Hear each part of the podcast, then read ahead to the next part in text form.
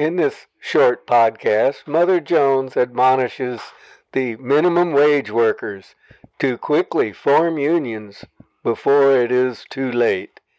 The legendary Irish firebrand is portrayed by Loretta Reimer Williams.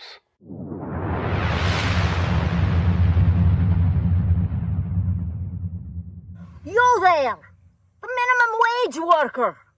When you get desperate enough, you're going to find the courage buried deep in your soul.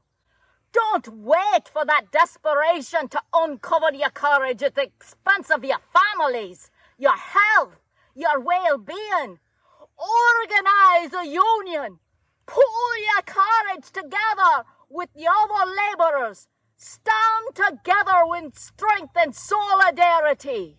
Don't let those capitalist thieves rob us of our rights. This has been a production of Jace Media Service, a negative profit company, and grassroots effort.